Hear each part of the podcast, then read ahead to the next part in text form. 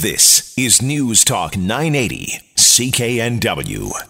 Thanks for being with us this morning. Well, there is a new study, and this study comes from the Howe Institute, and it says it's time to take another look at tax deductions for childcare expenses and perhaps take another look at the way it's done in Canada. Alexandre Laurin is the Director of Research and co-author of the study Tax Options for Childcare that encourage work, flexibility, choice, fairness, and quality. Thank you so much for being with us this morning. Good morning. Good morning. Uh, talk about what do you think, or what is the biggest issue or problem with the current uh, system that uh, deals with with uh, childcare expenses and tax deductions? Well, the current tax provisions, uh, federally and in, in, the provinces except Quebec, uh, it, it's a deduction. It's the childcare expense deduction, but the deduction can only be deducted by the lower income parent.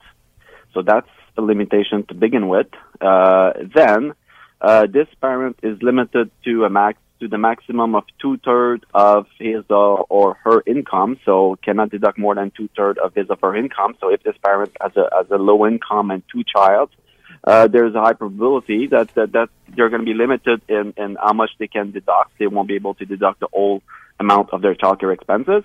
And there's another limitation. It's the, uh, there's a maximum amount per child. It's eight thousand dollars for a young child, five thousand dollars a year for an old child, uh, an old child, uh, uh, a child in school, uh, and and so what does the what, what what's happening here is is that like especially if families have a little bit uh, greater means like you know average income uh sometimes uh, they, uh, they they want their child and and, and good child care and good child care is uh can be expensive and can be more expensive than that.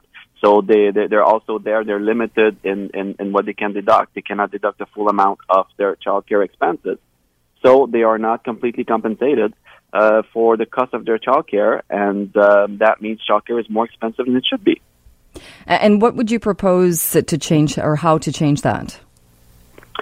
Well, we uh, we crunched the number, the numbers, and we discovered uh, first that about one third of families that have two parents, you know, two parent families, about one third of them, like they were limited the way I just described. So they're limited. One third of them. That's that, that that's a lot of them. And uh, most most of them were at lower income levels. It was mostly at lower income level families that you know those limitations happened.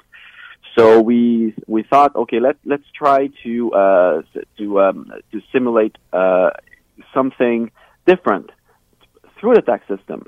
So we uh, we looked at, at what's done uh, in in Quebec. Quebec they, they have two systems. They have the seven dollar a day uh, daycare, and that's not what we've done. But they also have something that something else. It, it's called a credit. Uh, so instead of giving a deduction, Quebec gives a refundable credit uh, for childcare expenses and and uh, and and because it's a refundable credit, even uh, even families at low income level can benefit, and also uh, the rate uh, the, the rate of the credit is higher than what you get for the deduction. For example, if you're a low income family, you can get up to seventy five percent of your childcare expenses reimbursed.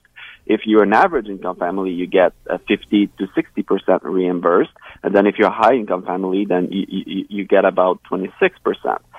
So uh, you know, it's it, it, of course it's income tested it's means tested, but it's it, it's much more generous than what the current current deduction uh, gives Canadian families. So we simulated that for the rest of Canada, and we looked at okay, what what, what will happen to uh, employment and what what would be the cost of this. Now I, I say what would happen to employment. It's because childcare exp- childcare expenses have been shown in the literature many times in, in, in empirical studies to be a key factor a key determinant of uh, parents' work decision. When when when the, the when one of the parents decide, and, and often it's the mother in the literature, uh, decides whether to work or not. When when when he or she has young children, uh, the cost of childcare is a key factor.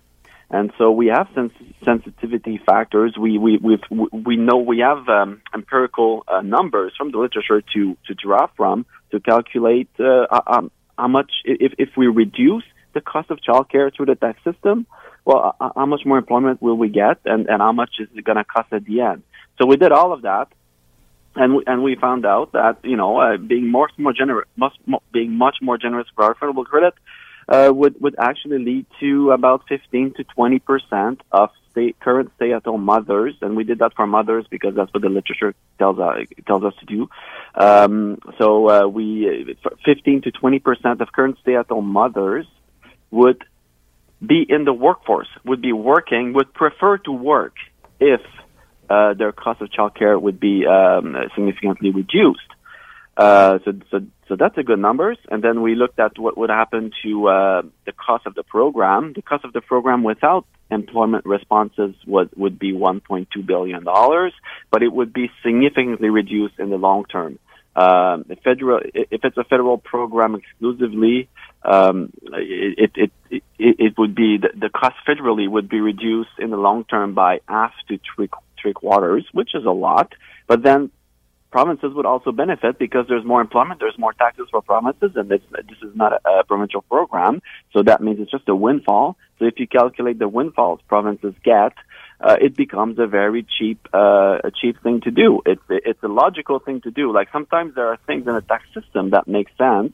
It, they make sense because there's, um, there's a response. It gives people an incentive to do something, to change their behavior and, and, and work, uh, and making child, child care expenses cheaper is is something that that is logical to do. Uh, what about though? There have been some concerns. There certainly have been some issues with the system that's in place in Quebec. Uh, what about the the pushback that that we hear from some uh, from many taxpayers saying uh, we understand childcare is expensive, but it's also a choice to have children, and uh, there and, and and there is a cost associated with that. Yeah, well, we we uh, we really like we, we did not recommend the the system that is most prevalent in Quebec right now, uh, the, the the um, government uh, driven system in Quebec, where um, where it's subsidized daycare offered by government institutions.